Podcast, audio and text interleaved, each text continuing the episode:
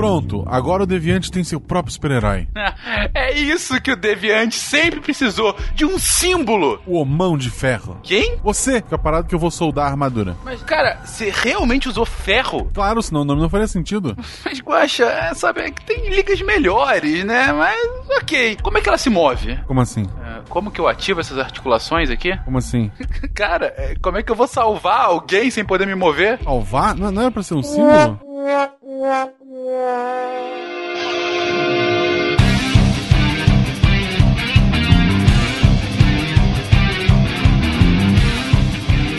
Olá, pessoas! Aqui é Fernando Malto Fencas, diretamente de São Paulo. E hoje é dia de metal, bebê! Metalurgia. Yuri de Apucarana. E o que acontece se você pegar o Homem de Ferro, ou melhor, o Romão de Ferro, e adicionar carbono? O mão de aço. Exatamente, o Romão de Aço. Boa. Aqui é o Alexandre de Niterói e tudo que é de metal dá pra fazer com metal.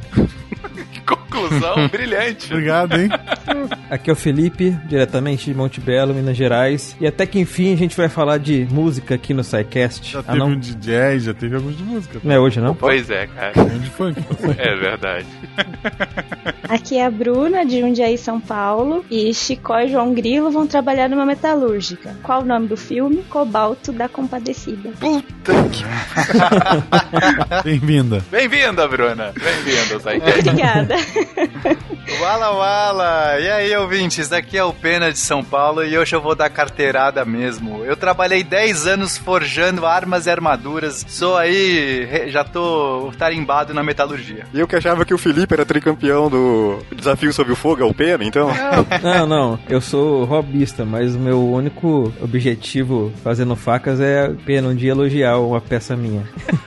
É, ainda tá, ainda tá longe, né? Mas continue trabalhando. Ficou complicado. é, vamos mudar de assunto. Tô brincando. O Felipe fez uma faca muito bonita pra mim. Obrigado. E que tu cravou nas costas dele, né? Vamos lá. Não, nessa não deu porque ela tava meio sem fio, mas a próxima. é dois- De Gaspar, Santa Catarina, que é Marcelo Guaxinim, eu não confio em metalúrgico mais de 60. Você está ouvindo o SciCast, porque a ciência tem que ser divertida.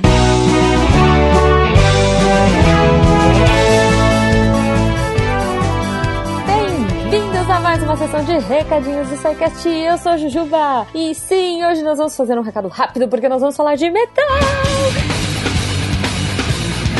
Ah, é, bom, eu acho que na verdade não é disso que a gente vai falar hoje.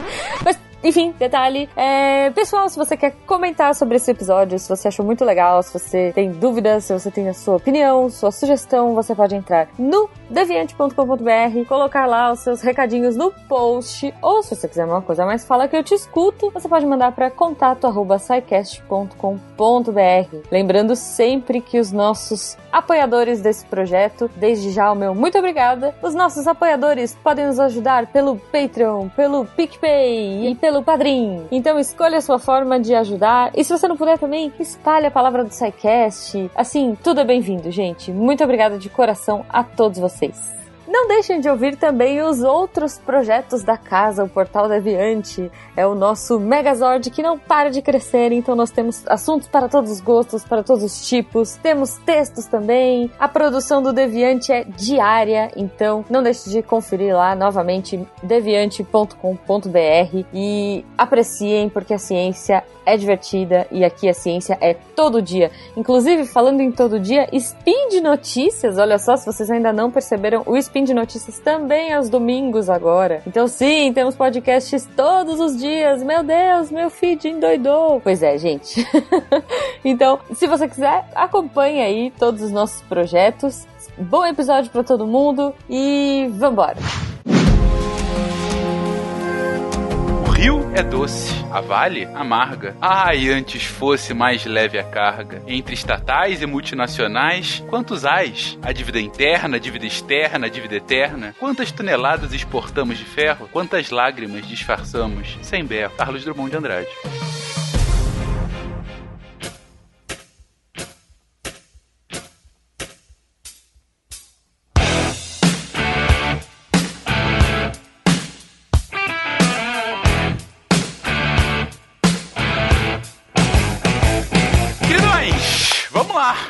Metalurgia. A gente havia prometido que a galera de engenharia voltaria e voltaria com força e não podíamos deixar de chamar o Pena, que com os seus 190 anos de idade e experiência, nos avisa que foi 10 anos metalúrgico, né? Quase estava com o Lula lá no ABC.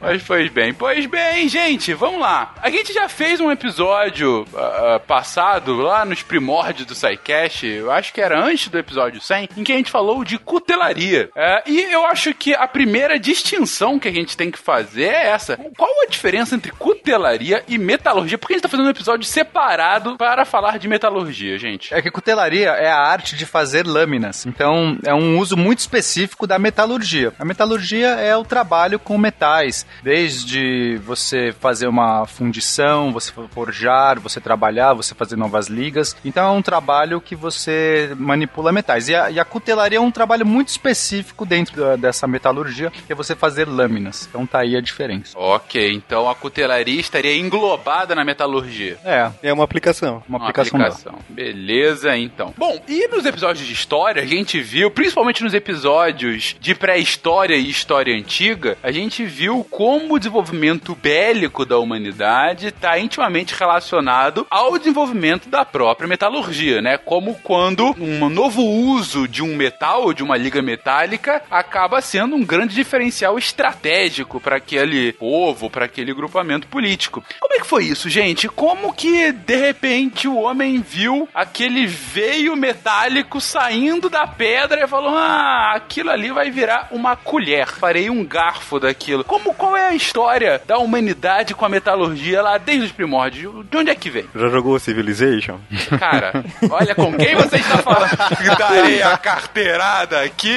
Eu jogo Civilization desde o 1. Não perdi uma edição. Sim, já joguei algumas vezes. Mas tá, no Civilization você vai lá, você não faz. é, você faz a, a mineração, né? Você começa com, com uma das, das primeiras é, linhas de pesquisa que você pode estabelecer é a mineração, né? Porque o que você falou, você vê um veio de metal, é, tirando, sei lá, ouro, alguns casos específicos de prata, mercúrio, você não encontra o metal puro da natureza. A platina também, mas raramente. Normalmente o metal na natureza está na forma de um óxido, né? Ou algum outro sal, alguma outra coisa. Não, não na forma metálica, É né? o que a gente chama de minério. Isso. É, quando o pessoal fala assim, metal e minério, qual a diferença? Aí talvez já seja um ponto inicial pra pra esclarecer o ouvinte. Metal é o elemento puro, ou já, já na sua forma, porque pode ser liga também metálica, mas enfim. Quando a gente fala de metal, já é o elemento ali, já na sua forma de uso purificada. E o minério, ele é o metal encontrado na sua na natureza, normalmente no- numa forma de óxido, ou combinado com outras impurezas, enfim. É ele realmente ali bruto. Quando ele tá bruto, você não tem como trabalhar.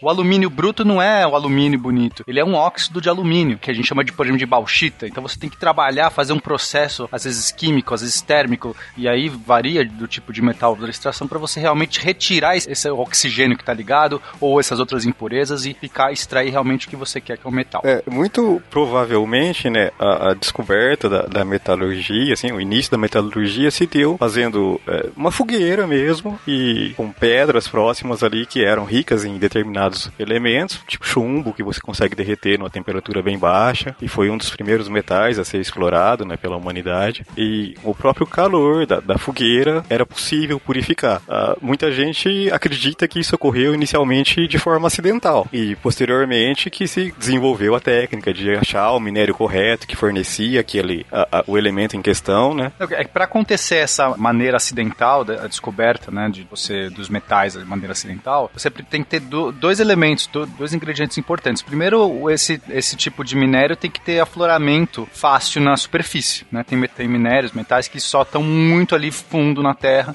Então, e segundo ponto que você tem que ter um, um minério, um metal que tem um ponto de fusão baixo, para que a fogueira consiga, né, com calor baixo, na fogueira você consegue chegar, sei lá, no máximo uns 250 graus por aí. Então você não adianta você colocar um ferro na fogueira que não vai derreter, né? Você não vai conseguir extrair ferro colocando um minério de ferro na fogueira. E aí acho que os metais mais propensos a isso é o chumbo e o estanho. Eles têm afloramentos na superfície. Claro que hoje não mais, né? Quer dizer, é difícil você ver esse tipo de coisa. Mas, mas antigamente você tinha até. Acho que chumbo e estanho são fáceis de você encontrar na superfície. E aí, sei lá, o cara tá fazendo uma fogueira, um homem primitivo tá fazendo uma fogueira fogueira coloca uma pedra ali para cercear a fogueira, ou de repente tá ali já em cima da, da superfície. Quando termina a fogueira, ele vê que tem alguma coisa diferente. Ali, aquela rocha, aquele, aquele material que tava ali, de repente deu origem a um, um, um metal, um, um, elemento brilhante, um elemento diferente, e aí ele, aquilo deve ter chamado a atenção daquela pessoa, ele pegou aquilo, manipulou aquilo, viu que tinha propriedades diferentes aquilo. Ele falou assim, nossa, né, tem uma dureza diferente, ele, ele conseguiria também ter uma maleabilidade, a gente tá falando de chumbo, estanho, são, ele, ele, ele é, são metais mais doces, mais moles, então ele provavelmente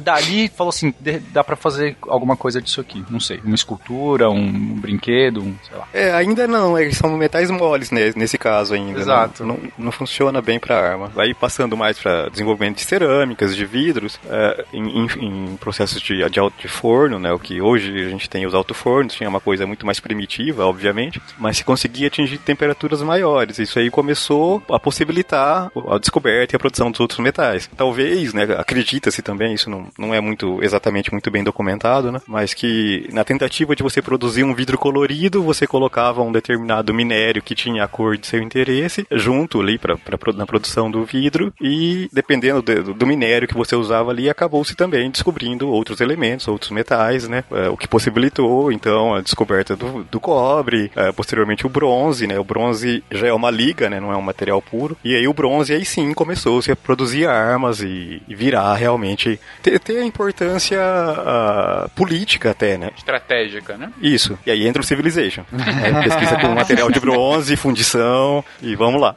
Bronze mais ou menos nessa época também, uns seis milênios antes da Era Comum, mais ou menos. Ou não, o mais próximo. Por, por aí, não dá para precisar muito, mas tipo, a gente tem objetos de cobre com, com quase 9 mil anos de idade. É, não, a gente tem que lembrar que a escrita mais antiga que a gente tem, datação, é de cerca de 4 mil antes da Era Comum, né? Ou seja, muito antes da escrita. Então, claro que a gente não vai ter um registro, né, de, de como foi é, feito. O cobre, ele é bem mais maleável, bem mais mole do que o bronze. E basicamente o bronze você atinge adicionando estanho ao cobre. Então você faz uma liga, uma liga de cobre, e aí ele, ficou, ele tem uma dureza muito maior. Eu não sei qual é o, o item de bronze mais antigo que a gente tem, tem noção. Mas certamente ali por uh, uns 4 mil anos antes da Era Comum, a gente já tem, já tem o uso de, de armas e armaduras feitas de bronze. A gente tem registros tanto de povos babilônicos quanto egípcios utilizando esse tipo de metal, né, de liga metálica para uso bélico. E, e, assim, tu nota a importância do bronze? Porque não tem cavaleiro de cobre, só cavaleiros de bronze.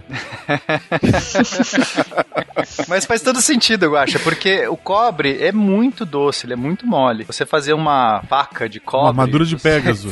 ela vai entortar e ela não vai ter fio, né? Mas o bronze já consegue ter, embora o bronze de longe não é a liga mais dura, ele nessa época, né, que a gente tá falando desse homem primitivo, ele foi o, a, o metal ou a liga mais dura da, que eles tinham disponível. Por algum tempo, é. Por algum tempo. Então eles faziam lanças, faziam armaduras, faziam, né, placas, enfim, que tinham um uso, uso bélico bem importante. Só não faz tanto sentido porque os cavaleiros mais poderosos são cavaleiros de ouro, né, que eu acho que não é tão bom. é. É. Mas enfim. Tem os de prata e de ouro. Eles são tão fortes que a armadura não importa. Que a armadura vai quebrar durante o combate, todos eles. Mas os cavaleiros de ouro, eles se movem na velocidade da luz e até mais rápido que a velocidade da luz. Então é muito complicado isso é aí. Verdade, é tipo, eles conversam enquanto se movem na velocidade da luz. Então, imagina a loucura que é. O mais importante é onde estão os cavalos. Né? Porque a, a, única que tem cavalo é a Atena, que é aquela sem. Obrigado por isso.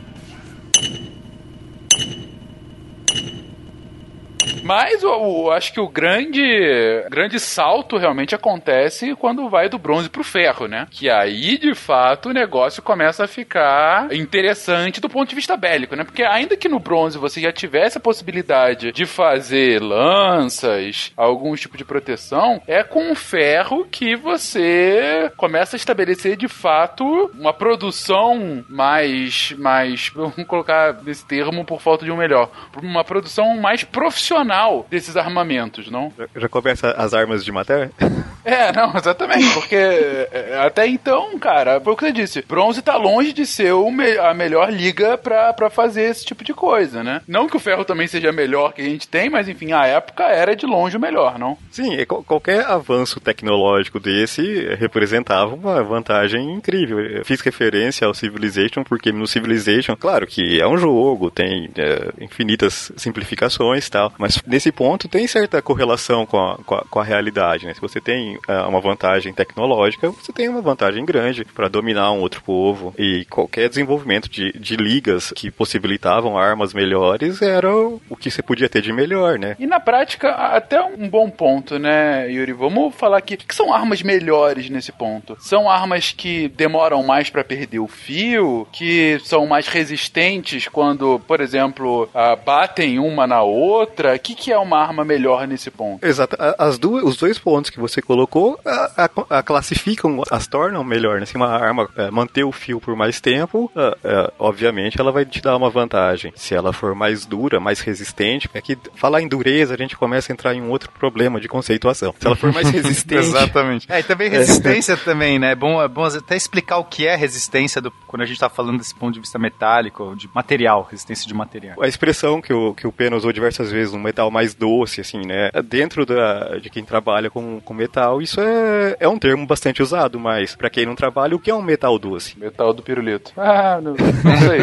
o que, que é o metal doce? É, bom, a gente tem que. Eu vou eu conceituar primeiro os tipos de deformação. A gente tem a deformação plástica e elástica. Não, não quero entrar coisa muito cabeça, mas é importante a gente entender. Deformação plástica é aquela quando você aplica uma certa força num material, ele se dobra, ele cede e fica na nova posição. E a deformação elástica é aquela quando você aplica uma certa força, ele se dobra, mas quando você larga, é, deixa de aplicar aquela força, ele retorna à posição inicial. Tudo bem? Como uma mola, né? Então a mola tem deformação elástica. Você comprime ela, você solta, ela volta. Uma boa espada, o que, que você espera de uma boa espada? É uma espada que, que, por mais que ela possa entortar, ela não vai ficar torta, ela, ela retorna. Então, se você der um golpe ou, ou aparar um golpe com uma espada, você não quer que ela comece a virar molenga, ficar toda, toda mole, toda torta. Então, um objeto que ele, ele é mais doce, ele vai ser mais suscetível a essas deformações plásticas. né? Então, o ferro, ele, se você entorta uma barra de ferro, ela fica na nova posição. E aí, quando a gente fala de dureza, né? Então,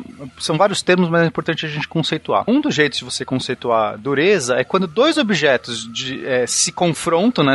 Eles, eles impactam um ao outro, o mais duro vai implicar no mais mole a, a deformação. Então, o mais duro, ele, ele vai conseguir riscar, né? Tanto riscar quanto eh, lascar o objeto mais mole. Então, o objeto mais duro. É difícil conceituar a dureza, porque, por exemplo, a água pode pingar na pedra durante milhares de anos e vai de fato deformar a pedra, né? Mas a água é mais mole do que a pedra. Então, em alguns contextos, esse, essa definição meio informal de dureza eh, não funciona, mas de uma maneira prática, geral, do cotidiano, ela é bem usada. A gente tem até testes de dureza, ou índices de dureza que são feitos exatamente assim. Você pega um negócio, impre- impressiona em outro, e aí você vê quantos milímetros foi impressionado, e aí isso vai dar o grau de dureza daquele objeto. Então, para maneira leiga, assim, mais informal, a gente pode definir dureza como sendo objeto que vai diante de outro, vai conseguir deformar aquele outro, em vez de ser deformado. Então, os metais, eles vão ter várias propriedades dessas. Então, ele vai ter tanto a resistência. Ah, e a resistência, volta a definir a resistência, seria a habilidade de algo deformar sem se romper, sem se desmembrar. A resistência,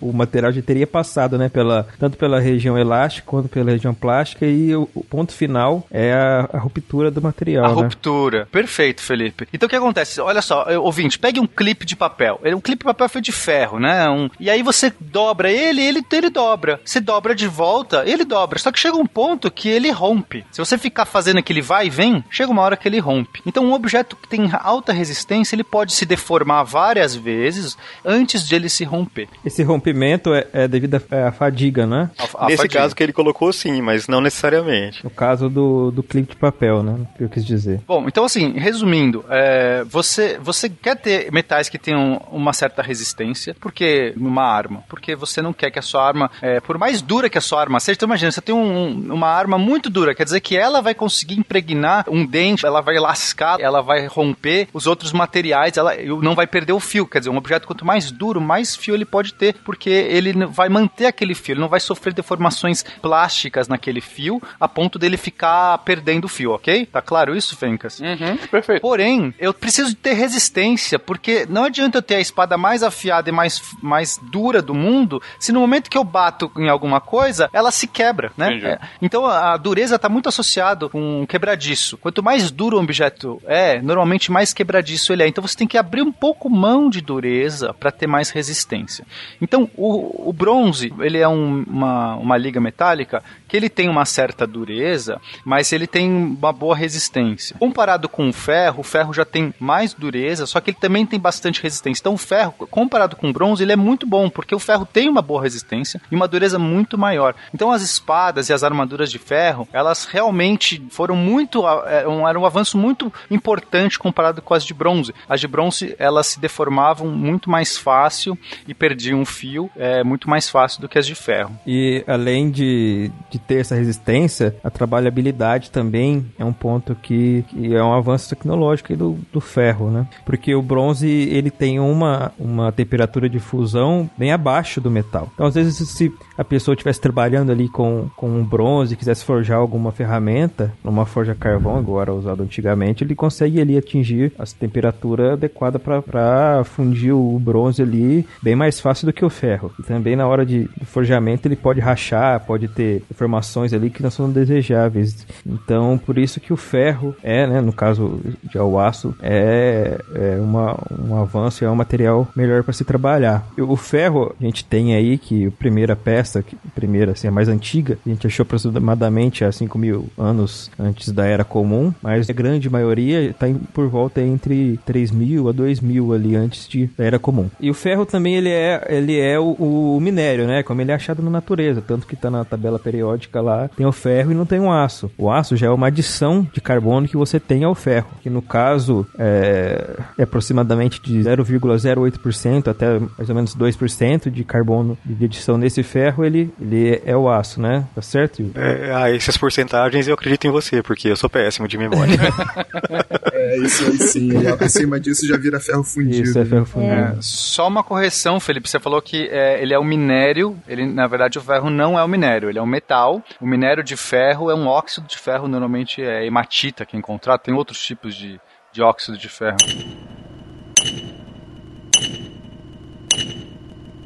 O ferro é é um elemento químico, tá? É, metal, uma série de elementos químicos são classificados como metais por apresentarem determinadas características ah, específicas, né? características em comum, certo? A gente já falou aqui diversos de alguns metais, falou de bronze, aço tal. Então, quando a gente está falando ah, de um metal, ah, essencialmente está falando seria só um material composto de um único elemento, certo? Então, se eu pensar uma barra de ferro, todos os átomos dessa barra seriam de ferro. É, se eu pensar nessa numa barra de aço, aí eu teria ah, essa- átomos de ferro e uma porcentagem aí de átomos de, de carbono, né, que formam essa liga. Isso são elementos químicos, né? É, bom, ah, inclusive tem uma característica interessante, né, que o átomo de ferro é o átomo mais estável que tem. Mas tudo bem. Então, É, tem de todos? de todos. É, se você for pensar, né, como, como que os elementos são formados, né, pega lá, sei lá, as estrelas vão fundindo, né, os átomos e esses átomos vão ganhando, ficando mais pesados, né, você começa no hidrogênio, vai pro hélio e vai e, co- e continua essa caminhada aí. Esse processo de, de,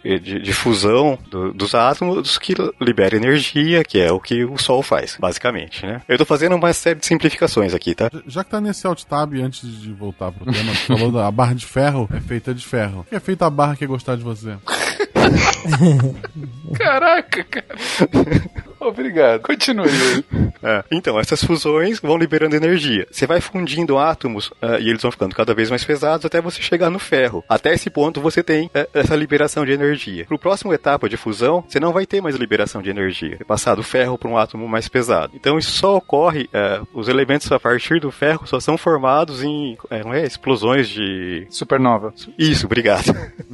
em, em eventos mais eh, mais extremos. Então, assim, é, res- resumindo, na estrela, a estrela consegue forjar, é, sintetizar elementos químicos até o ferro. Mais pesado do que isso, ela não vai fazer naturalmente no seu processo de fusão que acontece. O Sol, por exemplo, agora está convertendo hidrogênio em hélio, tá? O nosso Sol está fazendo isso, depois vai converter em carbono, em oxigênio, e assim vai, até chegar no ferro. E aí, mais do que isso, você precisa ter uma grande explosão para você conseguir, sei lá, temperaturas e press- pressões tão absurdas que aí você vai conseguir de fato gerar elementos químicos mais pesados. Só que o ferro, ele é, nesse sentido, o elemento mais estável, porque os objetos mais pesados decaem, vão decaindo para objetos mais leves, até chegar no ferro, e você consegue fundir objetos mais leves em objetos mais pesados, liberando energia nesse processo, até chegar no ferro. Do, meio que o ferro ali é o limitante, né? Não tem o que você fazer. Uh, então, aí voltando para a questão de por que, que o ferro, a gente não encontra o ferro puro na natureza, né? É que na natureza as coisas tendem para um estado de menor energia. Uh, então, um óxido de ferro teria uma energia mais baixa que o ferro puro, que o ferro metálico. Uh, então, por que, que a gente encontra ouro puro na, na, natureza? Porque o ouro é mais nobre e ele, no estado puro, ele consegue, ele tem uma energia suficientemente baixa para não reagir com o oxigênio, por exemplo, e formar um óxido de ouro uh, espontaneamente. É que o, oxi o, oxigênio, ele é muito reativo. Tanto é que é o, é o oxigênio que faz a combustão e, enfim, o oxigênio que permite aí um monte de reações químicas, porque ele é muito é, oxidativo, ele é muito reativo, ele, ele adora se combinar, ele, ele tem uma energia muito grande, ele tem uma vontade muito grande para se combinar com os outros elementos. Então, quando você, ele encontra um átomo de ferro ali, né, imagina como é que se formou a, a crosta terrestre, como é que se formaram as rochas e tudo mais. Aquilo é, foi um processo que veio da Terra quente, a, né, a Terra estava quente, estava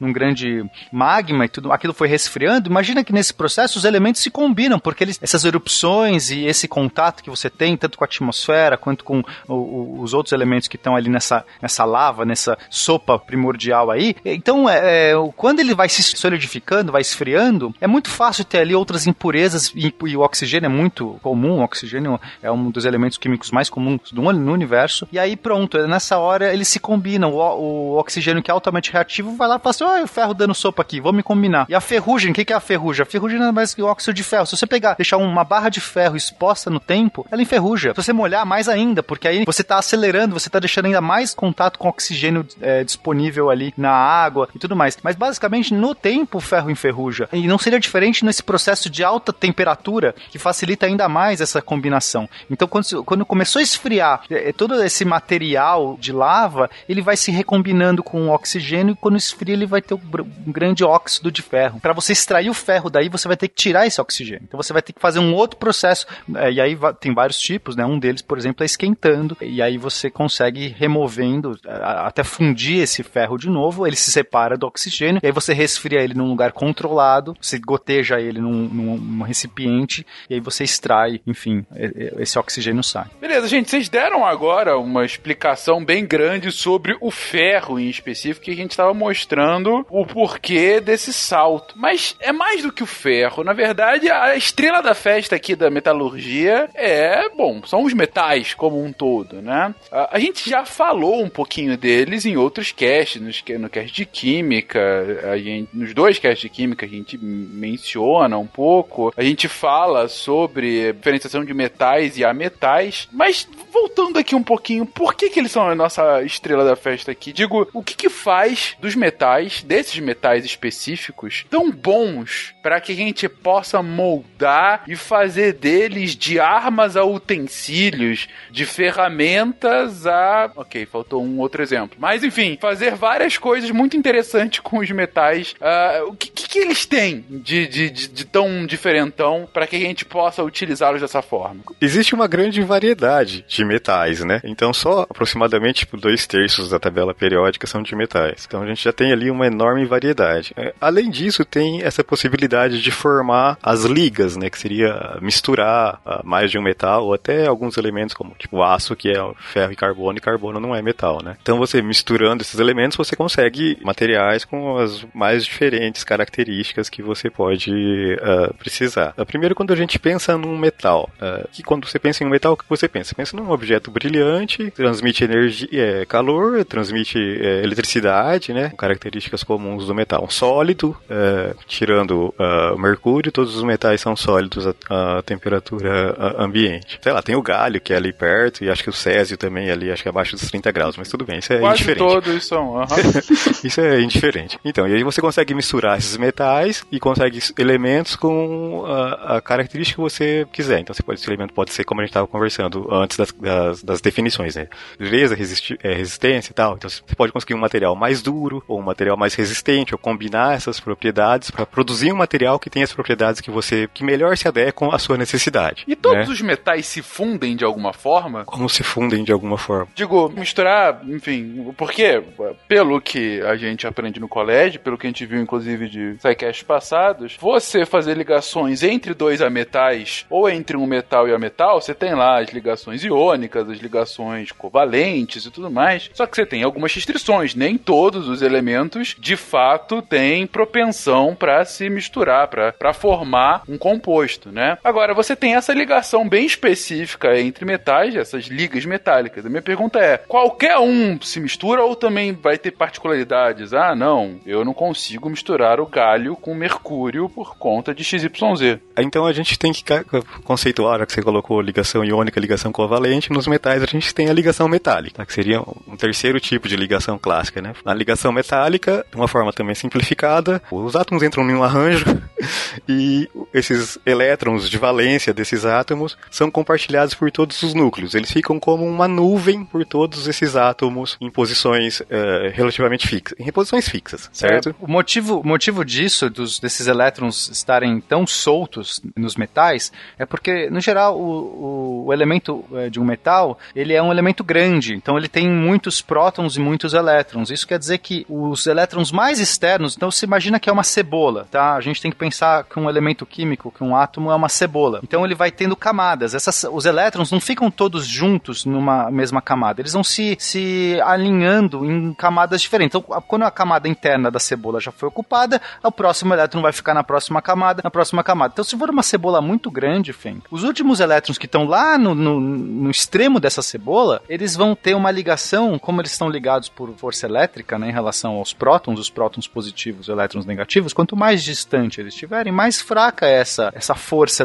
elétrica, né, que mantém eles presos. Então, esses elétrons finais, que a gente chama de elétrons de valência, eles ficam meio que ali, ah, pô, esse outro aqui tá mais interessante, e pula pro, pro cara do lado. Então, quando você tem vários é, átomos de metal juntos, próximos, né, o que que vai manter essa coesão? Então, eles vão formar uma estrutura cristalina, que basicamente eles vão ficar como se fosse num, imagina um tabuleiro de xadrez, tá? É, que você tem casas brancas e pretas, enfim, eles vão se posicionar é, como se fosse um tabuleiro, assim, eles, eles vão ficar em posições muito específicas, não vão ficar de qualquer jeito, eles vão, eles vão ficar em posições muito específicas e, e, e que vão se repetindo. Então, você consegue repetir, se você colocar mais um, uma casa branca aqui à direita, ele encaixa, mas enfim, eles vão, vão se encaixando. E esses elétrons que estão mais fora, eles vão é, dançando, eles vão interagindo, eles vão, eles saem de um e entram em outro é, átomo tranquilamente, é quase, é, formam um mar, né? Porque a gente chama de mar de elétrons. Eles não ficam presos a um único átomo. Ele tá aqui, de repente ele entra no outro. Quando ele entra no outro, deixa uma, uma vaga, fica vazio um espaço naquele que ele deixou. E um outro, de um outro átomo do lado, cai nele. Então, eles ficam muito soltos. Tanto é que se você aplica uma tensão elétrica, existe uma corrente elétrica que acontece. Os elétrons começam a andar num sentido único. Mas se você não tem nenhuma tensão elétrica acontecendo, o que, que acontece? Os elétrons ficam singrando, ficam ali meio que soltinhos. Um mar ali, às vezes vai para lá, às vezes vai para cá. Fica essa dança. E essa dança de elétrons, na verdade, mantém a coesão toda dessa estrutura cristalina. Isso explica a propriedade de condutibilidade elétrica e térmica também dos, dos, metais. Né? Exatamente.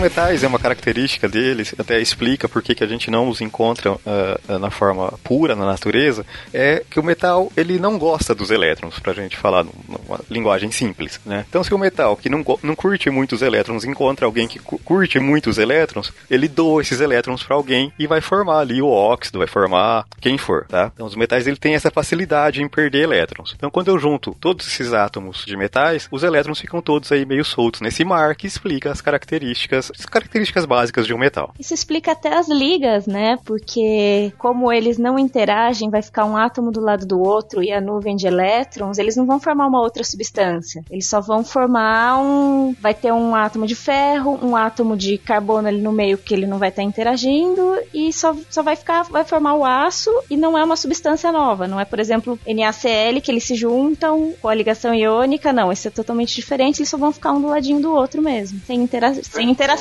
Perfeito, Bruna. E é por isso que a gente consegue ter tantas ligas metálicas e ligas de metais com outros tipos de impureza. Então, Fenka, respondendo a sua pergunta, né, se é possível misturar, eu, eu não sei se é possível misturar todos. Eu acho que tem algumas restrições que não dá para misturar. Mas como eu falei que a gente tem essa estrutura cristalina, esse tabuleiro de xadrez, né, você pode trocar ali um, um, um, um átomo específico daquela posição por outro e meio que ele vai encaixar, inclusive é, elementos não metálicos. Então, um jeito de você fazer, por exemplo, aço inoxidável é você colocar, por exemplo, cromo no meio dessa liga. Se você quiser fazer o aço, você vai colocar, por exemplo, o carbono no meio dessa liga. Você vai encaixando alguns pontos, né? Claro, você não encaixa isso na mão, mas você vai dando né, aquele elemento disponível no processo de fabricação, ele vai encaixando nesse, nesse reticulado. E é por isso que você consegue fazer tantas ligas metálicas. Não é possível misturar qualquer metal, qualquer substância em, em qualquer elemento. Um exemplo simples que até já foi falado aqui é tipo, você aumenta a quantidade de carbono, você passa lá de aço para um é, ferro cinzento, você já começa, se o teor de carbono for mais alto, né, ferro cinzento de alto teor de carbono, você começa a ter lamelas de grafite no meio do, da sua peça metálica. Você vai ter uma, um, algumas regiões, claro que isso é microestrutura, tá? Você não enxerga isso a olho nu, tá? Mas você vai começar a ter regiões que são só grafite, são só carbono e a, o resto do material uh, é a liga, né? Car carbono, ferro e os outros elementos de liga que você vira a, a usar. Essa questão de, de misturar as coisas, é, se você pega elementos que têm um, um, raio atômico semelhante, as ligas são formadas de maneira mais fácil. Se a cebola for maior, tiver mais camadas, os átomos ficam maiores. Não encaixa no tabuleiro de xadrez, né? Porque você tem que ter Exatamente. quadrados de um tamanho parecido para encaixar, certo? Se, se, os quadrados forem de tamanho muito, muitos diferentes, começa a ficar uma, muitas falhas nesse tabuleiro de xadrez aí, uh, e você começa a ter alguma, algumas dificuldades e acaba formando fases diferentes, entendeu? Mas tendo separações, tipo, alguns, alguns átomos se agrupam de uma forma, outros átomos de outra forma, e você passa a ter mais de uma fase uh, nessa liga. Não que isso deixe de ser uma liga, não é, continua sendo uma liga, né? Foi o Pena que já falou de aço inox aí, alguém já comentou de aço inox. Então você começa a colocar mais elementos de liga, então a gente começou lá com ferro, carbono e chegou no aço. Aí a gente começa a adicionar cromo, uh, níquel, sei lá, mas o que? Vamos ficar com, só com o cromo uh, e você começa a ter o que a gente chama de aço inox, né? Vocês provavelmente devem ter aí na casa de vocês, uh, sei lá, panela de aço inox, talheres de aço inox. A característica do aço inox é que ele tem uma maior resistência à corrosão nesse meio a temperaturas baixas, na temperatura ambiente, sem grandes solicitações, né? Sim, normalmente, na, no dia a dia. É, mas mesmo assim, o aço inox ele não é imune à, à corrosão. Por exemplo, algum de vocês frequenta um ambiente super é, inóspito chamado academia? Deus me livre. Tô fora também. Acho que ninguém aqui então. Mas provavelmente, eu tenho certeza que algum ouvinte frequenta esse lugar. Serve academia de escalada? Não, né? Bom, não, não, aí eu não sei.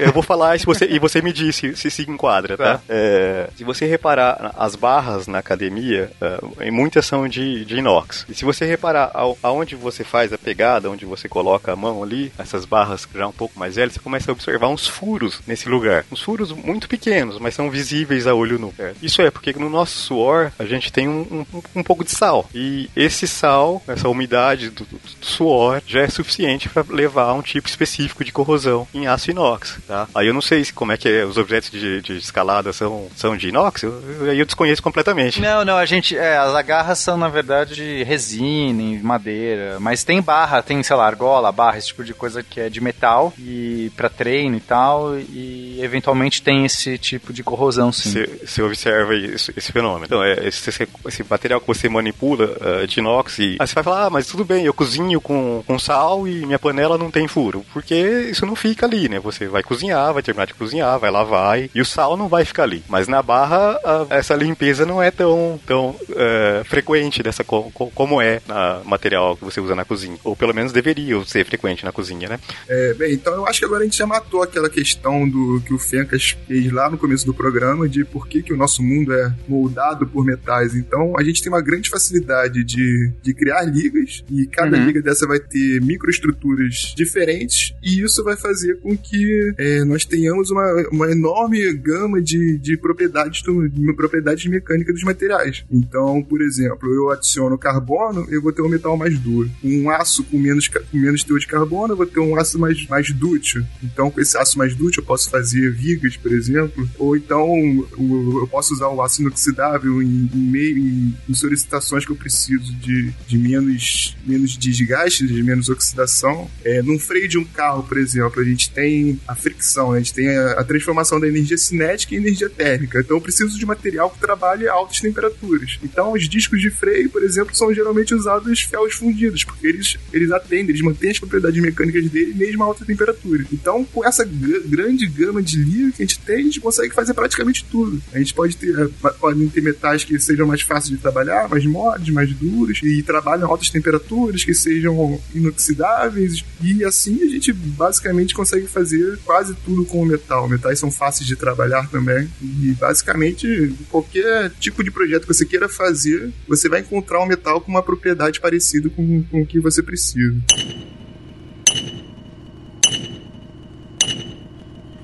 Gente, bom, vocês explicaram aí agora há pouco o que, que são as ligas metálicas e por que elas são maravilhosas para nossa vida, por que elas mudaram a humanidade. E que tipo de ligas eh, são mais famosas, enfim, e, e onde que a gente vê elas? Assim, quando a gente fala que mudou a humanidade, é porque de fato a gente tá envolto dela o tempo todo. Vamos explicar pro ouvinte então como que essas ligas elas estão no nosso dia a dia, das coisas mais óbvias para as menos óbvias. Cara, a, a, liga, a liga mais talvez importante que a gente tenha criado, que a humanidade criou, que tem utilização, é o aço, porque ele transforma uma liga ferrosa, então transforma o ferro num objeto muito mais duro e a gente consegue fazer né, hoje, esse boaço está presente desde estruturas civis, estruturas que a gente. É, armação, é, enfim, to toda essa parte de estruturação que a gente tem concreto armado, né, que a gente vai ter sempre essas vigas de aço ali atrás, até objetos mais simples, tipo uma faca na sua cozinha vai ser feita de, de aço, sei lá, é, objetos no geral duráveis que você vai ter à mão, eles vão ser feitos de aço. O aço é muito fácil de você produzir o aço porque você adiciona simplesmente carbono nesse ferro. Bom, o aço, além de de, ser muito comum, a, a outra parte boa dele é que você consegue ter vários tipos de aço, né? Você tem o, aqueles aços mais duros, desde aqueles aços até os aços mais, mais, mais maleáveis, assim. Aí depende do teor de carbono, da quantidade de carbono que você adiciona nele. E cada um vai ter a sua finalidade, o seu, o seu, o seu tipo de peça que você vai produzir com aquele determinado aço. E acho que só, né? É, quanto mais carbono mais duro, menos carbono sim, mais dútil, sim. né? Sim, quanto mais acho é carbono é grande... mais duro. Até passar pro ferro fundido, que tem mais carbono ainda que o, que o aço. Ah, se a gente puder dar alguns exemplos. Então, aço de baixo teor de carbono. A gente vai ter desde carcaça de automóvel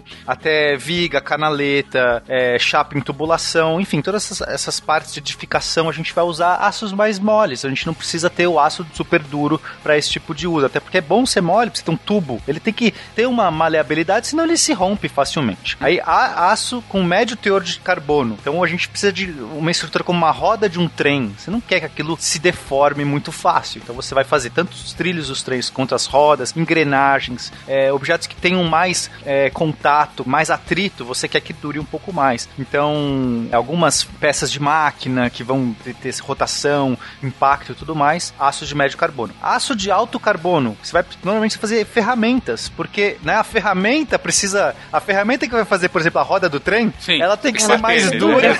ela não pode, né? Vai então a gente costuma usar o aço de alto carbono para fazer as grandes ferramentas. A maior parte de ferramentas que a gente vai ter ferramental, coisas que precisam de extrema dureza, vão ter um uso assim, vão estar tá desde a usinagem de peça, que vão estar tá trabalhar em condições de alta abrasão, então a gente vai precisar de aços de alto teor de carbono. Não, mas aí eu vou ter que fazer a pergunta que não pode deixar. E quem faz as ferramentas?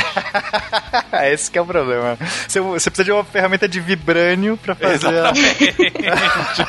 uma ressalva é que o aço utilizado no concreto armado, nas construções civis, é o aço, tem o CA50, o CA60, e eles são aços já de médio, médio carbono, né? Eles já não são de baixo carbono igual as vigas. Esses tipos de aço são utilizados por dentro ali do, do concreto para é, fazer com que a estrutura fique mais resistente. É porque o concreto ele é muito bom para compressão, mas ele é ruim na tração. E já o, o, o aço, ele é bom. Esse aço de médio carbono ele tem uma boa utilidade, né? Ele, ele consegue ser tracionado. Então a, a união desses dois, desses dois materiais, eles são ideais para a construção civil. Então eles têm pontes, igual eu que falar da minha terra o MAC, o Museu de Niterói, ele é todo, ele é todo dessa forma de. É uma arquitetura do, do Niemeyer, né? Então era difícil fazer esse projeto. E ele é todo com essa, com essa característica de aço. É, esqueci o nome da palavra. Você sabe, é proteção. É né? protendido. É isso. É. No caso do protendido, é, eu acredito que seja em termos de carbono mais elevado ainda, porque ele é utilizado muitas vezes até cabo de aço, né, para fazer a proteção. A proteção, rapidinho, é só você passar esse, esse aço dentro do, do da estrutura de, de, concreto e depois você traciona, traciona ele ali dentro da estrutura. Então ele, ele é uma estrutura ativa ali. Ele já está recebendo o esforço dele antes de ser, de ser solicitado. Isso faz com que a, a estrutura fique ainda mais forte. É como se você pegasse uma, uma pilha de livros e quisesse levantar ela, deixar ela na, na horizontal você não consegue, então você tem que apertar. É a mesma coisa que tá fazendo ali com, com no caso desse concreto protendido. O MASP é um grande, é um grande exemplo disso, né? Que você consegue vencer grandes vãos fazendo esse tipo de, esse tipo de concreto protendido. Entendi. Ou seja, você usa o concreto com o aço por dentro, fazendo essa compreensão justamente para poder ter um vão, por exemplo, do MASP, que é um negócio, bom, gente, não sei para quem não é de São Paulo, mas enfim, o MASP, o Museu de Arte de São Paulo, ele fica na Avenida Paulista, é, a, bom, bom, é famoso. Procurem aí a foto na internet, mas enfim, é um lugar bem amplo, né? Bem extenso, só que ele só tem o segundo andar. O primeiro andar são só são seis ou quatro pilares, né? É, pilastras que, que suportam o, a construção inteira. É, o MASP, é um, na verdade, ele é um pórtico, né? Ele é, são aquelas quatro pilastras com as vigas ficam em cima dele, aquelas vigas ali que suportam a, a toda a estrutura que tem ali de uso das pessoas ali embaixo. Bruna comentou que quando você começa a colocar ainda mais carbono, deixa de ser aço e vira ferro fundido. O que, que é o ferro fundido? É, o ferro fundido já é uma liga que já, ela já é muito mais dura, né? É, eu já disse do, das, dos freios a disco, né? Geralmente os discos de freio são feitos de ferro fundido. E eles são usados muito em, em base de máquina, porque eles são, eles são bons para vibração também, né? Para conter a vibração. O que que chama ferro fundido? Quando o ferro fundido, que tem uma quantidade de carbono já bem acima do aço, ele tem uma, uma temperatura de fusão mais baixa, então permite você você consegue fundir ele mais fácil. Embora ele vai resistir bastante à temperatura, porque ele vai, ele vai formar uma estrutura. Você não vai conseguir usinar ele muito bem, porque ele é tão duro que se você tentar usinar, trabalhar ele dessa forma, ele você não vai conseguir. Você precisa de tanto uma ferramenta muito dura para isso, quanto ele, ele vai ser frágil. Esse, esse ferro fundido ele costuma ser muito frágil, porque uma vibração, ele de algum jeito ele quebra, né? é. ele vai ficar muito Até mesmo uma, das temperaturas ali, né? Ele, ele trinca todo, ele, enfim, se estilhaça. Exatamente, ele trinca, né? Mas ele é muito, é, muito duro. Quando você precisa de aplicações de alta dureza, mas que não precise tanto, não vão trabalhar mecanicamente muito para que ele rache, trinque, você vai usar o ferro fundido. Além de, de disco de freio e aguentar a vibração que outros usos tem para ferro fundido? Aquelas panelas de ferro antigas, pretas, elas são de ferro fundido, se eu não me engano. Acho que sim. Olha só, aquelas da, da vovó, né? É. Isso. É, não, não, não são de estanho? Não, Hã? estanho ele é. Não? não, não. Estanho, se você estiver cozinhando em panela de estanho, cara, não, não vou comer na sua casa. Não come. Porque é? é altamente tóxico, a gente descobriu isso aí. Adianta a Amanda comprar só comida é, bonitinha lá e pozinho e, sei lá, sementinha. Fazendo a panela de estanho, pô. Entendi, entendi. Bom, foi por isso que todo mundo saiu de intoxicação alimentar aqui de casa da última vez, né? Desculpa, gente.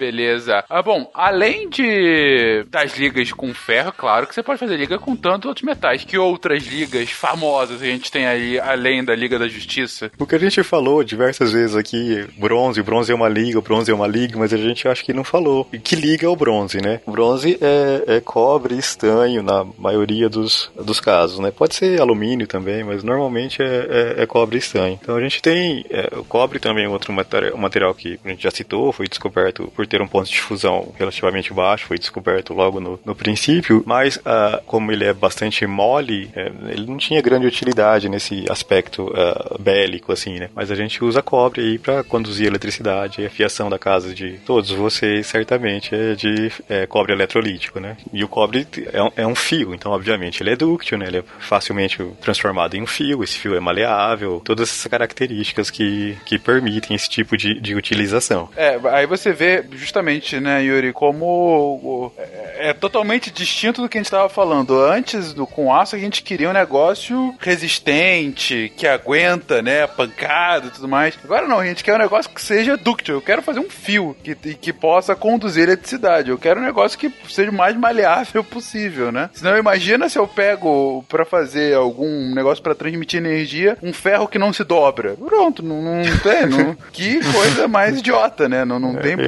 É. Ia ficar meio difícil para passar a fiação aí pela casa. Exatamente.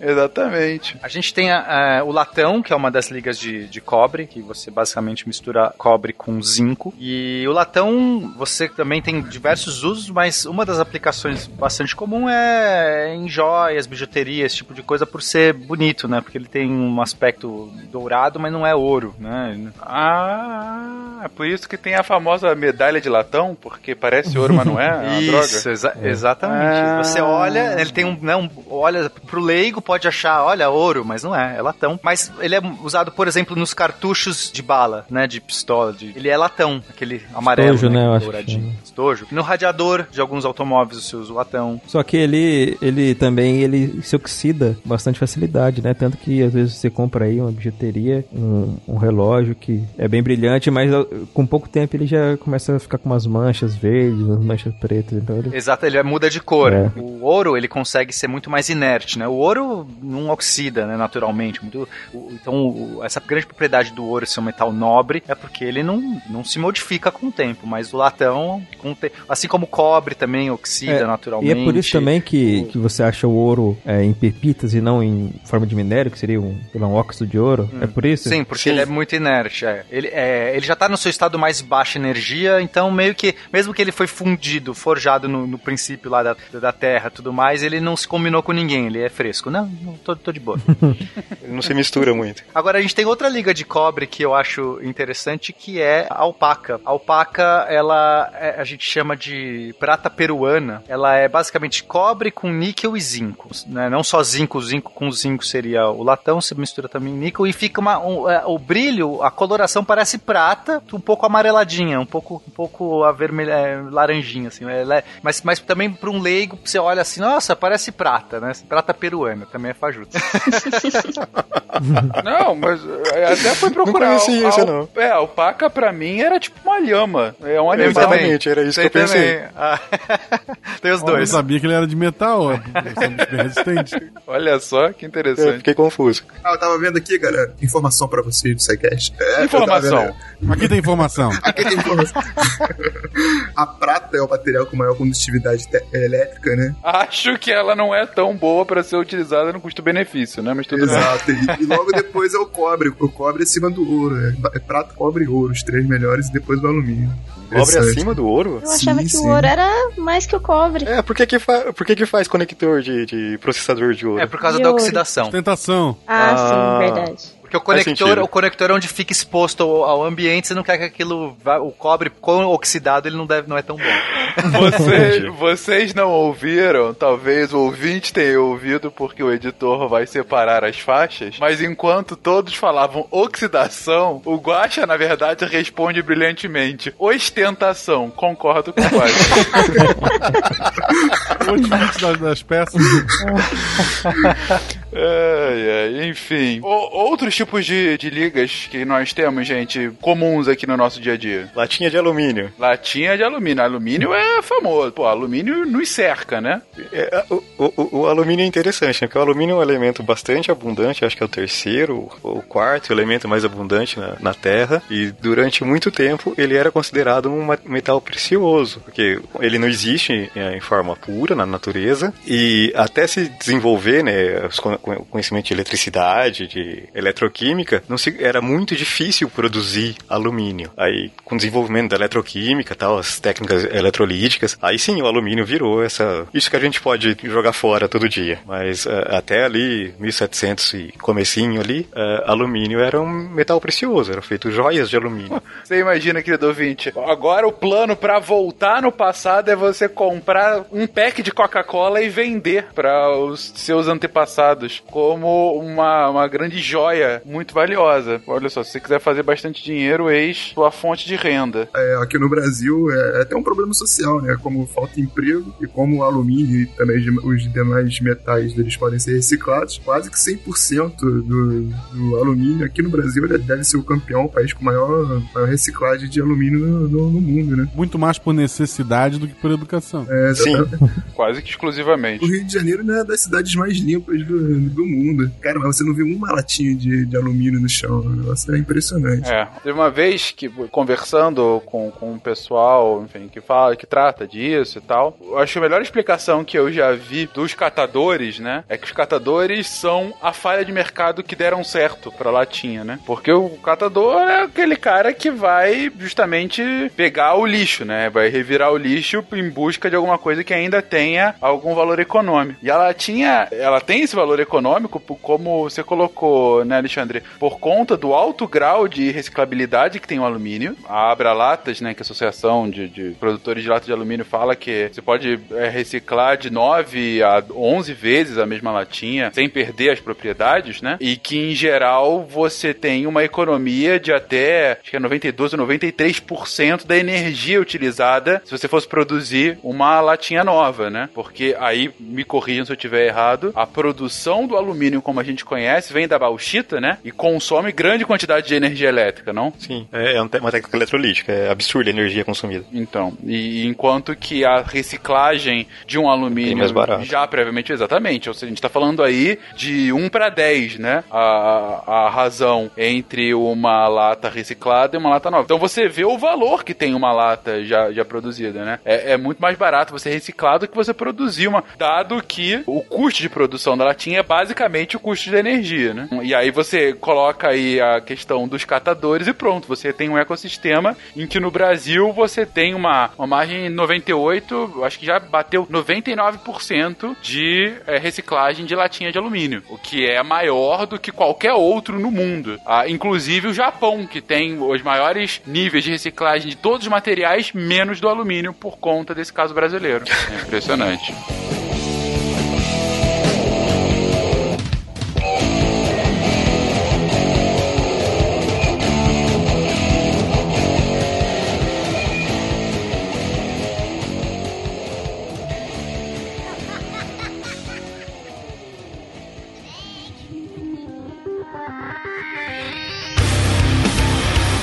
Algumas propriedades aí do alumínio, ele é um metal, além de ser abundante, ele é leve, tem uma densidade baixa, uma boa condutividade elétrica e térmica, e ele também resiste muito bem às intempéries. Ele, eh, nas temperaturas convencionais, ele não reage bastante, então é uma boa liga. As, as ligas de alumínio, elas costumam ter essa característica. Você pode fazer uma latinha de alumínio e ela resistir aí tranquilamente muito tempo, eh, sem, sem ser atacada pelo, pela atmosfera. O alumínio, como o aço inox, né, ele sofre um processo de passivação, ele forma uma camada de óxido bastante fina e bastante aderente na superfície, e assim ele fica estacionado, né, num- numa condição é, que a gente poderia dizer uma condição, a gente, o termo correto seria uma condição de passivação, mas a gente poderia falar que ele está relativamente inerte. É, Essa fina camada acaba protegendo o, o interior. Então, ele é oxidado só na superfície e para por aí. Ele não continua degradando. Exatamente. É por isso que a gente pode usar essas latinhas de alumínio, é, ela praticamente não tem tratamento nenhum nenhum interno. Tirando a limpeza, obviamente, né? Ela não não necessita de uma segunda camada, não precisa de uma pintura, não precisa de nada ali pra. pra e fica em contato com o alimento, com a bebida e não, não tem nenhum problema pra, pra saúde isso. Facilita até na reciclagem, né? Sim. Algumas ligas de alumínio, elas conseguem aumentar a resistência, porque o alumínio é muito maleável, né? Ele, você dobra ele muito fácil. Você consegue, então, aumentar essa, essa resistência dele, essa diminuir a maleabilidade dele, porém, costuma dar uma prejudicada na resistência à corrosão. À corrosão. Então, nada vem de graça. Quando conseguiram uma primeira liga de alumínio, assim, é, eu não lembro o número dela, que era extremamente resistente, a resi não perdia as resistências à corrosão né, do alumínio, tinha uma boa resistência mecânica, uh, atração e, e, compressão, acharam que aquilo ia revolucionar a, a, aviação. Mas aí a vibração do motor fazia ela ter. Deu um monte de merda. Eu acho que é 60 63 esse alumínio aí, mas ele é usado nas bicicletas, vai, tem alguma utilidade pelo menos. Existe, existe um tipo de alumínio que é usado sim na indústria aeroespacial por ser extremamente leve e conseguir ter uma resistência razoável mecânica. Se eu não me engano, é com magnésio e titânio, né? Essas ligas de alumínio. Sim, tem muitas ligas de alumínio que são usadas nas mais diferentes é, aplicações, assim. E como a gente já falou, né? Você pode misturar diferentes elementos e ter diferentes propriedades. Aí muitas ligas de alumínio são usadas, sim, na aviação, a, a, a fabricação de tudo que você precisa que seja leve, né? Tipo bicicleta, principalmente essas de competição, né? Que são quanto mais leve, mais, mais vantagem, né? Isso é, deixa aí pro o Pena, que, é, que pedala também, né? sabe muito melhor do que eu isso. Não, mas muito melhor do que o alumínio é o titânio. Aí sim, sim o titânio, sim. o titânio é um metal muito leve também, né? Tem uma, uma densidade muito baixa, mas ele é extremamente resistente. Ele uhum. consegue aguentar muito um mais. O nome é... desse eu não esperaria algo diferente. o problema do titânio é que para você obter ele, você tem que esquentar nos processos para você extrair o titânio do minério e tudo mais, você esquenta. Só que quando ele esquenta, ele fica altamente. É, ele se recombina, ele, ele se. ele interage muito mais fácil quando ele tá muito quente. Então é difícil você realmente extrair o titânio em altas temperaturas. Por, por isso você que ele é que caro. Ter uma atmosfera controlada. Eu trabalhei com titânio um tempo. Sério? Isso aqui é horrível, gente. Por que? O que, que ele te fez? Eu fui tentar fundir um negócio de titânio uma vez. Aquela porcaria oxidava inteiro, ficava um pó branco do inferno. Que ódio eu tenho disso. Ah, porque você não, não chegava num ponto em que dava para utilizar? Porque o forno que eu tinha, no, que eu tava usando, não, não, não, me dava um controle da atmosfera necessário que eu precisava. Qualquer quantidade de traço de oxigênio que entrava dentro do forno já ferrava tudo. O negócio virava um pó branco que eu não sei explicar de onde vinha. O trabalho nem foi pra frente depois. O bom do titânio é que ele é biocompatível, né? Eles usam muito em próteses e eu, parece que o corpo não, não rejeita, né? Para fazer pino também, em ossos e tal. Em temperaturas convencionais, ele é muito inerte, ele não reage. Isso é uma das grandes propriedades do titânio. Além dele ser super resistente, ele, ele é inerte. Então você não vai oxidar, você não vai se recombinar, você não vai dar é, aversão na pele. É, pô, é excelente, mas é caríssimo se obter por conta desse processo muito louco que ele reage muito em altas temperaturas, né? O titânio ele tem uma boa compatibilidade óssea. Então se você fizer um implante titânio, sei lá, precisar colocar um pino, alguma coisa que vai em contato com o osso, na região é, de contato ali, é, você não vai ter nenhum tipo de retração. O osso vai conseguir se fixar ao titânio é, com certa facilidade. É, não vai ter um, uma. Vou usar uma palavra aqui que não é a correta, mas não vai ter rejeição ali, tá? Se eu não usar titânio, usar. Bom, o que é usado também? Alguns aços inox né, de, de aplicação cirúrgica, como o Pena já colocou, né, o titânio é muito caro. Então, se você tiver um problema desse, for colocar uma prótese, é, sei lá, uma prótese óssea em algum lugar e você não tiver recursos é, financeiros suficiente, você vai acabar colocando uma prótese de inox, eu não lembro o número também. Aí, a região de contato entre esse inox e, e o osso, é, com o tempo, o osso acaba tendo uma retraída e acaba te dando uma série de outros problemas. Se você fizesse implante de titânio, você não tem esse tipo de problema. Quer dizer, esse problema é muito menor, então ele seria muito mais indicado uh, em uma, um caso desse, né, um caso de necessidade desse tipo. Felizmente não tenho nenhum implante,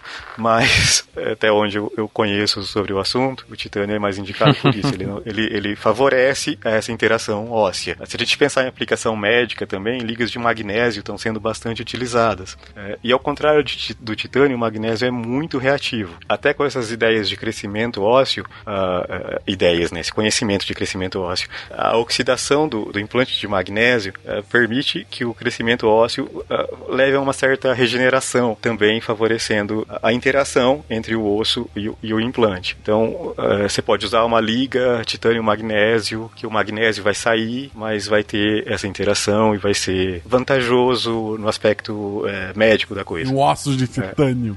Tem um peso nisso. Tem peso, sem dúvida. O nome é muito bom, cara. Esse nome Titânio, ele faz uma propaganda automática. Eu acho que Titânio é quase tão bom quanto Vibrânio, sabe? É quase um elemento de. Só perde pra Adamantium. Só perde pra Tem Adamantium. ossos de Adamantium, é mais. Pô, aí sou o Wolverine. Olha, as panelas de titânio são as melhores. Inclusive, eu comprei uma frigideira de titânio recentemente, caríssimo, nossa senhora. Mas, de fato, elas conseguem manter a antiaderência o, e, as, e essas propriedades né, de, de- resistência aí. Nas panelas, quem, quem usa muito frigideira sabe que depois de um tempo ela vai perdendo todo o antiaderente dela. Titânio é excelente. É, mas o titânio é o único dos metais aí que afundou, né? Assim começa a piada. Puta, que né? horror, Felipe!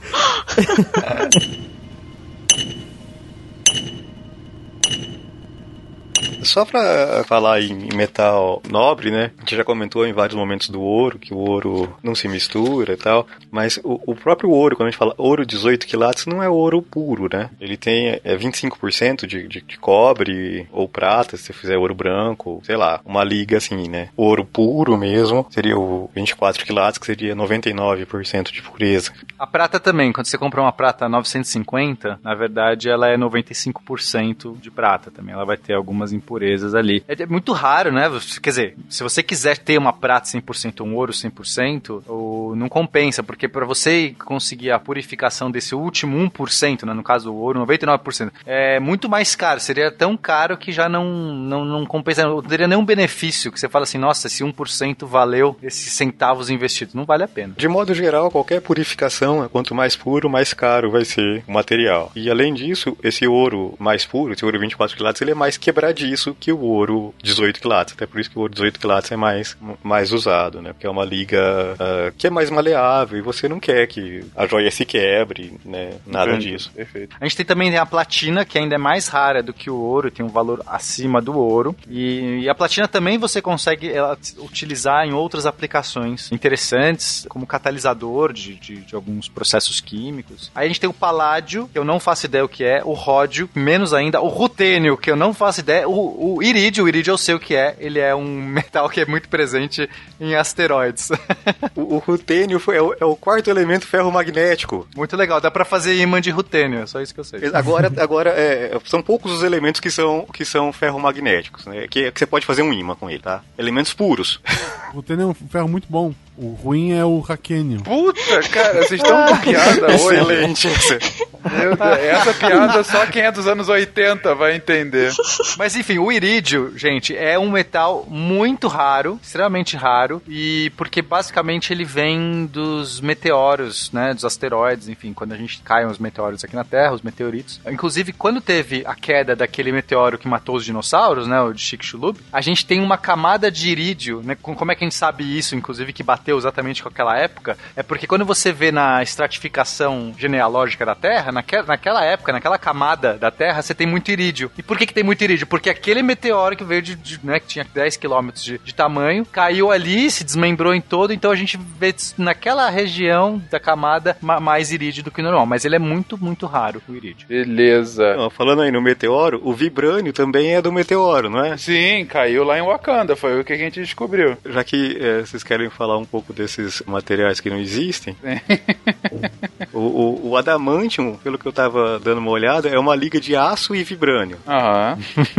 É, eu não entendo muito de Marvel, tá? Então, é, se eu falar alguma besteira, por favor, me corrijam. E pelo que eu vi, existem dois tipos de vibrânio, dois isótopos de vibrânio. Um que é esse que tá em, em Wakanda, né? Que é que absorve a vibração, absorve a vibra- a vibração, armazena energia cinética e pode explodir depois. Achei incrível isso. É, Cara, é história em quadrinho, cara. Muitas coisas são incríveis. aí existiria um segundo é, vibrânio, um segundo isótopo de vibrânio, que seria encontrado agora, não lembro se é no Polo Sul ou no Polo Norte, onde É tem uma floresta secreta, Isso. um- uma floresta é, escondida. Terra Selvagem. Esse segundo eh, isótopo de vibrânio teria as, as as propriedades contrárias. Ele irradia vibração e todo o metal que chega perto dele derrete, é isso mesmo? Marvel é melhor que DC. Ah, não, parei, parei. Por que a gente tá falando disso mesmo?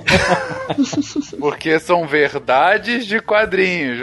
Pena, Não, aí não dá. Suas Aí não dá, prioridades, desculpa. Pena. Você tá Eu falando aí de irídio, vibrânio, é, mas enfim. Que afinal é a metalurgia do pó. Metalurgia do pó é você pegar o material metálico, transformar ele em pó, é, Fazer uma paçoca de metal. exatamente, fazer uma paçoca dele e conformar ele numa, na forma que, que você vai utilizá-lo, certo? Com cerâmica também funciona assim. É, mais ou menos. É basicamente você esquenta ele, você pega essa paçoca de metal, de, que é pó, você esquenta e depois de, de- de esquentado ele fica duro, né?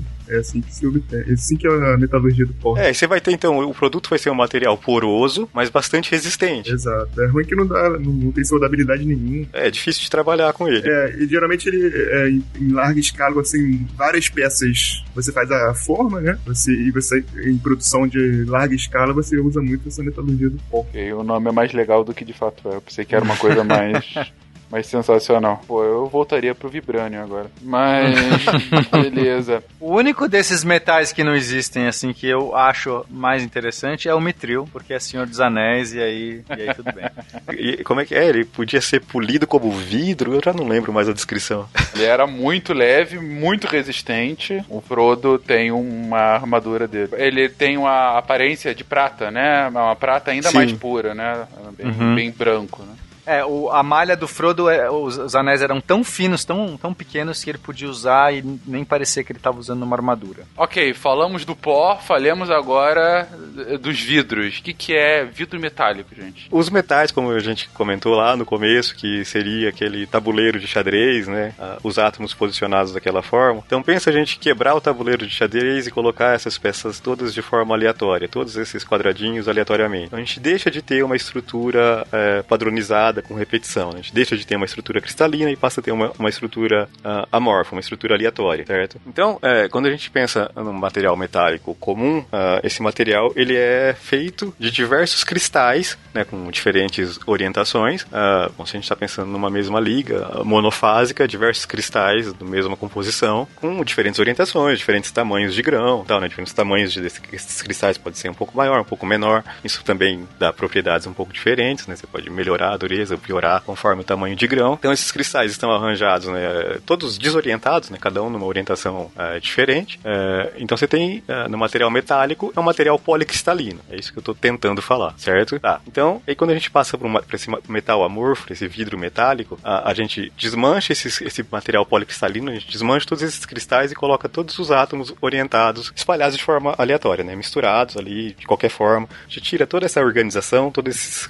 esses microcristais que tinha aí, deixa tudo, tudo bagunçado esses átomos, tá? Aí, quando a gente estava lá no material policristalino, com os cristais é, com diferentes orientações, diferentes cristais, então a gente tinha alguns espaços entre esses cristais, né? Que a orientação ah, não, não, não, não permitia um contato direto, correto? Pensa ah, ah, num copo cheio de gelo, pedras de gelo. Você vai ter um monte de, de espaços vazios, né? As pedras, você coloca essas, essas pedras dentro do copo, essas pedras entram em contato, né? Em alguns pontos de contato e outros pontos não tem contato entre um, um cristal e o outro, correto? Isso aconteceria também nesse material policristalino. Claro que os espaços seriam muito menores, mas você teria esses, esses espaços em, é, em branco, é, esses espaços vazios. Então, quando você pressiona esse material policristalino, você pode até distorcer esses cristais e eles passarem a ocupar um pouco esse- esses materiais vazios e você leva uma deformação no material, certo? Agora, se eu coloco esse material, esses átomos orientados todos aleatoriamente, tudo misturado ali, eu deixo de ter esses espaços, então eu passo a ter um material mais resistente. Ah, na, maioria da- na maioria dos casos, certo? Entendi.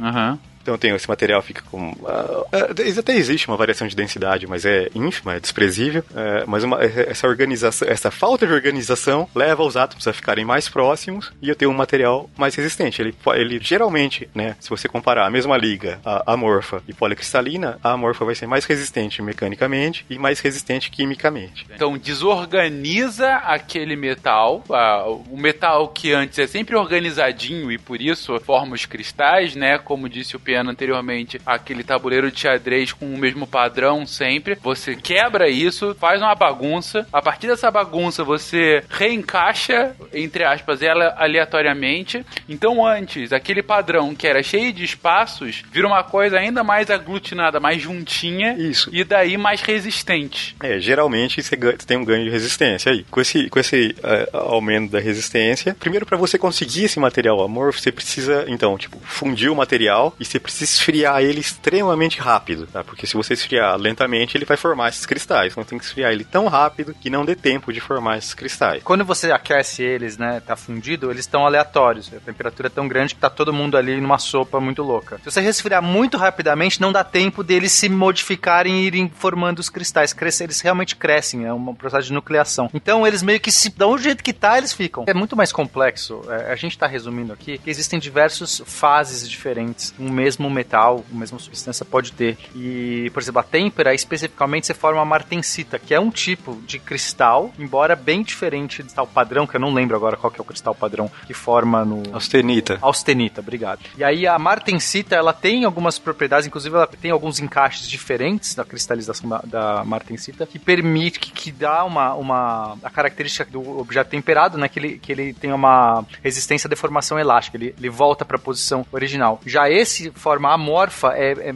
é diferente da martensita. É mais bizarro ainda, é um, é um resfriamento mais rápido que não per- permite nem a fabricação, nem a construção da, da martensita. É quase como um vidro mesmo, fica uma superfície vidro, uma característica vidro. É que na têmpera você não, não, não chega a fundir o material, né? Sim, sim, ela já, você só esquenta Então, a ponto dele Você tá... aquece até o ponto de dar alguma mobilidade para os átomos. É, que ele perde o ferromagnetismo dele, né? O importante da têmpera é quando ele perde o fer- ferromagnetismo e aí você resfria. Então você resfria, então aí você consegue f- mudar a relação austenita martensita, mudar os tamanhos de grão e consegue as características, é maior dureza, tal. Mas esse vidro metálico, esse metal amorfo, eh, você não tem estrutura nenhuma, tá? Você não tem martensita, não tem austenita, não tem nada disso, tá? Tá tudo tudo realmente bagunçado ali. Aí, como esse esfriamento tem que ser muito rápido, é complicado você fazer uma peça grande, né? Então, ah, geralmente você faz consegue fazer tipo uma fita ou poucos milímetros de espessura na você consegue produzir esse material amorfo, certo? Não consegue fazer ah, uma peça grande de material amorfo, ainda não ainda não existe. Mas a vantagem disso é a resistência, ou tem alguma outra característica muito louca. Então, ele tem maior, ma- maior resistência, tanto mecânica quanto química.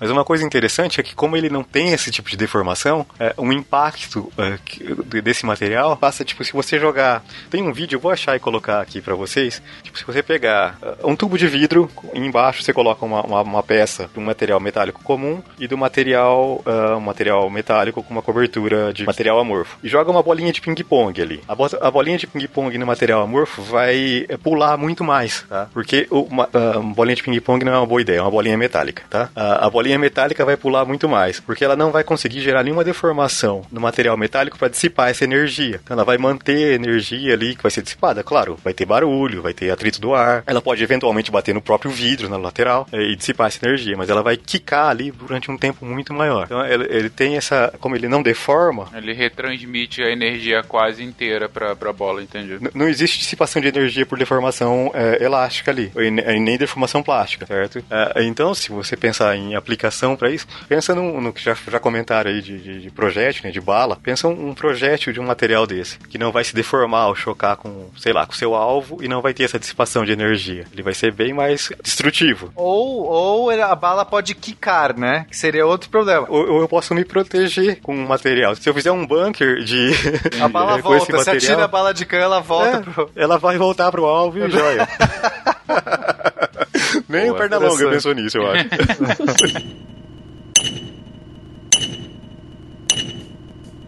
Gente, e agora vamos falar do que importa realmente nessa pauta, que de- Puta possivelmente pode de- decidir as eleições desse ano. Gente, afinal, o, o que, que é o nióbio e por que, que ele é tão importante para a economia nacional? O nióbio é um metal com algumas propriedades interessantes. É, Ele é leve, é resistente, ele tem um, um- propriedades magnéticas interessantes. O Brasil tem maior parte da reserva mundial de nióbio. É, depende da fonte que você vai pegar, vai estar ali 97, 98, 99%. 99% da reserva mundial de nióbio está no Brasil. O Brasil representa, acho que 90% da, do nióbio extraído no mundo. Dos 10% restantes, a maior parte está no Canadá e o resto está meio pulverizado, assim. Mas então seria Brasil e Canadá detém, tipo, pra- vou falar um número aqui que pode não ser exatamente é, muito preciso, mas tipo 99% da produção de nióbio no mundo. O, o legal do nióbio são duas coisas. Ele, ele é hipoalergênico, então ele também pode ser usado tranquilamente na pele,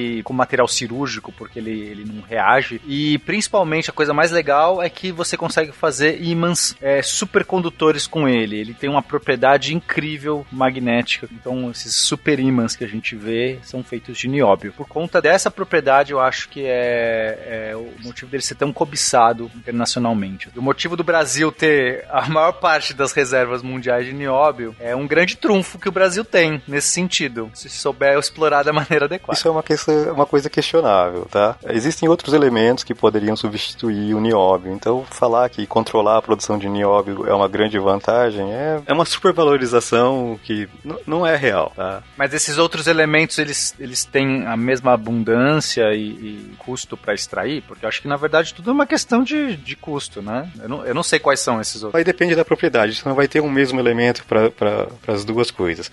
Mas se você quer um material leve, você consegue substituir por outra coisa, se você quer passar para o lado da. Porque o nió- o nióbio é usado hoje, tipo, para fazer determinadas pontes que você precisa ter muita resistência e o material precisa ser leve. Então você usa. Não, não, não usa nióbio puro, tá? Em lugar nenhum. Você usa uma liga, e o nióbio é um dos elementos de, de liga. Uma liga é ferro nióbio. Mas e na parte supercondutora? Tem outros substitutos? Você consegue substituir também por, por outros elementos. A questão de, de preço e de custo. É, claro, hoje se usa o nióbio porque ele é, entre as opções que a gente tem, ele é a opção mais barata. Então, por exemplo, se eu subir o preço do nióbio, eu posso ter, ele pode deixar de ser a opção mais barata. Então, por isso é, é- é complicado falar isso. E sim, tem todo esse caráter político do momento, por isso que eu não queria muito entrar ah, nesse tema. Mas é por isso que eu faço questão de entrar no tema. A gente tem que falar exatamente. Não, é, é- não, falando sério. É interessante a gente comentar o que de fato é o que não é o nióbio. Deu pra ver que ele de fato tem um potencial econômico muito interessante de ser explorado e por ter quase que ah, o controle total das reservas aqui no Brasil, obviamente é um trunfo para ser utilizado caso bem explorado economicamente. Porém, contudo, entretanto, a gente sempre tem que lembrar da famosa doença holandesa, ah, que é uma um fenômeno, né, econômico que se dá quando um país ele é muito detentor de um recurso natural de grande importância econômica, mas paradoxalmente ele tem vê um declínio da sua atividade industrial. Isso quer dizer, quando um país ele é, ele tem um algum recurso natural e ele baseia sua economia somente nesse recurso natural, exportando esse recurso, em geral, o que tende a acontecer em muitos casos, muitos, muitos casos, é que o país só se baseia nisso. Ele não utiliza o dinheiro que ele ganha dessa exportação para ir para outros ramos econômicos. E aí ele fica um país, entre aspas, doente, porque isso é muito comum, muitíssimo comum com o petróleo, né? A gente está vendo isso acontecendo agora no nosso vizinho. A Venezuela é o caso mais recente de doença holandesa que a gente tem. Ela é um país que sempre foi grande exportador de petróleo, é uma das maiores reservas de petróleo do mundo. Nos últimos há, há 15 anos, né, quando de- teve o pico do preço do petróleo, Venezuela ela teve um ganho econômico fantástico. Ela ganhou muito, ela cresceu muito economicamente. Só que aparentemente ela não investiu esse dinheiro em outras formas, ah, outras fontes, né? E hoje, quando o petróleo, o barril de petróleo está num preço mais baixo, ainda que já esteve alguns anos antes, mas continua num preço baixo, a gente está vendo a consequência para toda a população, uma economia, ah, não é só por isso, mas também por isso uma economia em frangalhos. Então essa é a doença holandesa. Um país não pode ficar dependente somente de um tipo de produto. Não que o Brasil vá virar somente exportador de nióbio para o mundo, não é isso, né, gente? Mas assim, é sempre bom a gente mencionar Nem tem demanda para isso. nem tem demanda, velho. Também tem esse ponto. Mas tem outra questão, Fencas, que eu acho que é relevante. É, ao invés da gente só exportar nióbio, seria muito mais interessante se a gente pudesse trabalhar esse ni- nióbio, fazer o beneficiamento dele e fazer as ligas e, e os produtos do nióbio. Isso, isso traria muito mais, é, sei lá, benefício Valor agregado. a, a valor agregado do que só exportar lá as toneladas de nióbio e depois ter que ficar comprando esses produtos feitos de nióbio, né? Concordo plenamente com, com a, com a posição é, do Pena, o Brasil não exporta nióbio puro nem minério de nióbio, tá? Primeiro, o Brasil exporta essa liga ferro-nióbio. A maior parte da produção, esqueci o nome da empresa lá de Araxá, que é a detentora da maior mina de nióbio do mundo e blá blá blá. Então, o, o Brasil já exporta isso em liga, ele não está exportando o minério. Então já é uma vantagem. Mas se a gente, em vez de exportasse a, exportar a liga, a gente exportasse uh, já os supercondutores, ou a gente produzisse, por exemplo, o nióbio é usado numa aplicação que, que a gente teria mais contato. Por exemplo, para fazer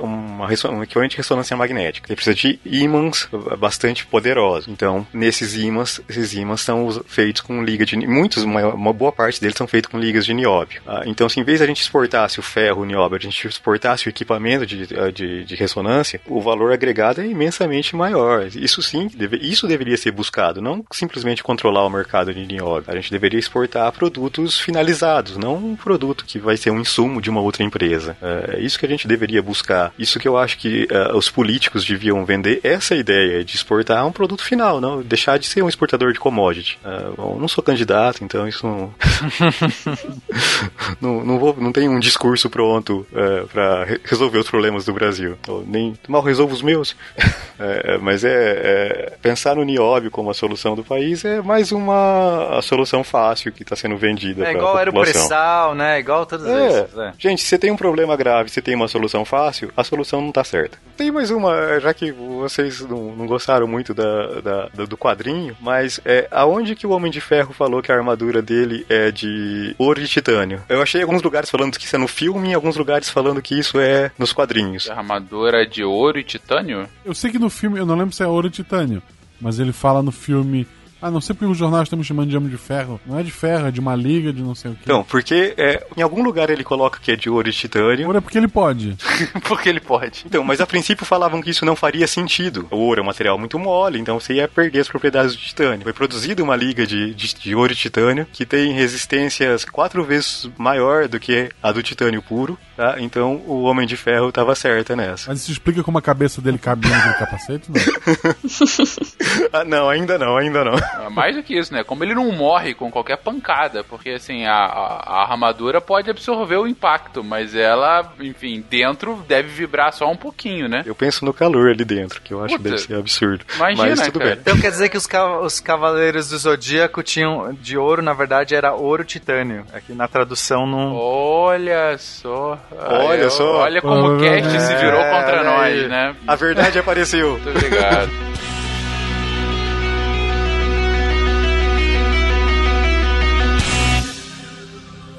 Se a ciência não for divertida, tem alguma coisa errada.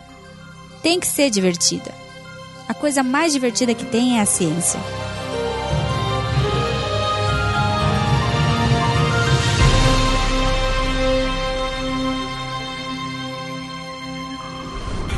Este programa foi editado por Tapcast. Edições e produções de podcast.